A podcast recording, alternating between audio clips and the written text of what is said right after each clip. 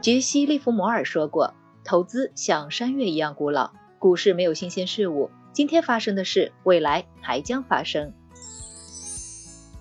你好，欢迎收听《简七周报》。想提升经济敏感度，抓住更多投资机会的小伙伴，赠送你十五天简七 VIP，在公众号“简七独裁回复“电台”免费领取。一起来听听本周的内容吧。第一条解读，来听一听英国首相特拉斯辞职。当地时间十月二十日下午，英国首相特拉斯宣布辞去保守党党首职务，并会在下周保守党选出新的党首之后卸任首相一职。这意味着什么呢？现在距离特拉斯上台才过去了四十五天时间，特拉斯成了英国历史上在位时间最短的首相。虽然执政时间很短，但闹出的动静却很大。先是推出了能源补贴计划。打算在未来六个月内耗资约六百亿英镑，替英国民众支付部分剧烈上涨的能源费用。又推出了半世纪来最激进的减税方案，包括下调最高税所得税率和取消上调公司税。估计到二零二六年至二零二七财年，英国政府会少收四百五十亿英镑的税。但是英国本来就有很高的债务压力，这么做可能会让财政出问题。而且特拉斯政府宽松刺激经济，也跟英国央行加息抗通胀的政策相矛盾，所以减税方案宣布后，引发了市场的普遍恐慌，英镑对美元汇率一度跌到了一比一点零八九九的近四十年来新低，英国国债也遭到了大规模抛售，恐慌情绪甚至还蔓延到了欧美债市和股市，这对我们有什么影响呢？短期内对英国汇率等是个好消息。同时，我们也要警惕类似英国养老金碰到的流动性危机，特别是在欧美各国普遍加息、全球便宜钱减少了的情况下，资产质量差、对利率抬升敏感的资产最容易出问题。第二条解读来听一听转融资费率的下调。十月二十日，中国证券金融股份有限公司发布公告称，决定整体下调转融资费率四十个基点。这意味着什么呢？转融资业务就是中证金融公司将自己手中的钱借给证券公司，证券公司再借给有借钱需求的股民。券商通过转融通业务向中证金融公司借钱时，像股民融资一样，也需要支付一笔转融资费率，可以理解为借钱利息。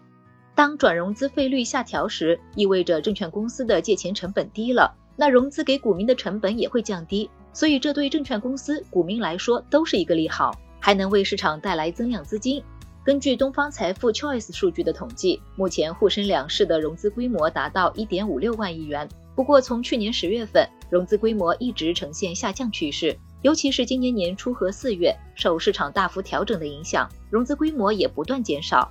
所以，这次下调转融资费率，可以给融资市场提供更低成本的资金来源，稳住股市。这有什么影响呢？中证金融公司的这一举动被市场看作是对 A 股的定向降息，是个利好。因为从历史数据来看，此前下调转融资费率只发生过三次，每一次调整后，A 股都启动了不同程度的牛市行情。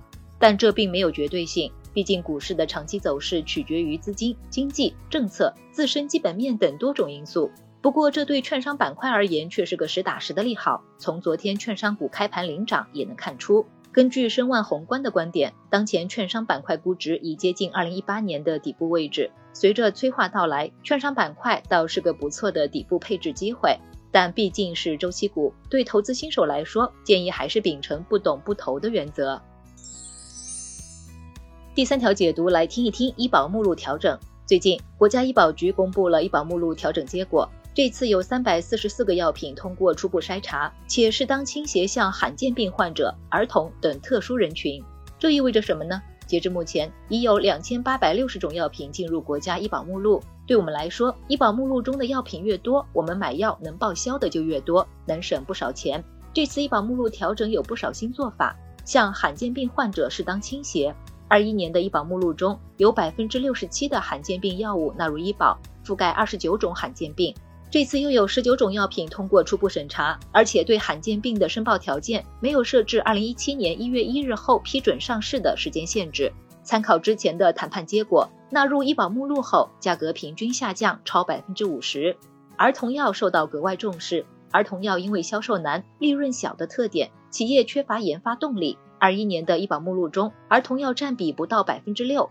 这次鼓励研发儿童药的企业申报医保目录，并有八种药品通过初次审查。注重目录内药品的重新谈判。过去注重药品的新增和调出，现在目录内的药品每年也要重新审查，能促使药品质量不断提升，价格持续下行。这有什么影响呢？这两年我国出台了多个鼓励罕见病药和儿童药研发上市的文件，多家药企也加码布局罕见病药，目前还是以仿制和引进为主，也有头部企业开始自主研发。这次调整对罕见病患者和儿童来说是个好消息。一方面能大大减轻更多罕见病患者的用药负担，另一方面也有助于改变儿童专用药少得可怜的局面。儿童药纳入医保目录，能够提高销售量，薄利多销的模式可以提高企业利润，鼓励企业研发儿童药。来看其他值得关心的事儿。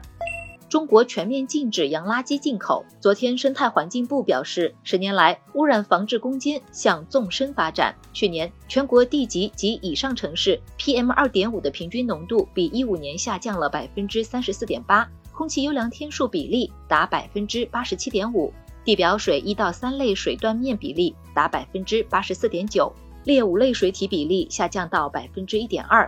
土壤风险有效管控，全面禁止洋垃圾进口，实现固体废物零进口目标。主板融资融券标的股票范围扩大。昨天，上交所和深交所先后宣布扩大融资融券标的股票范围。上交所将主板标的股票数量由现有的八百只扩大到一千只，深交所将注册制股票以外的标的股票数量由现有的八百只扩大到一千两百只，共新增六百只股票。该调整将自十月二十四日起实施。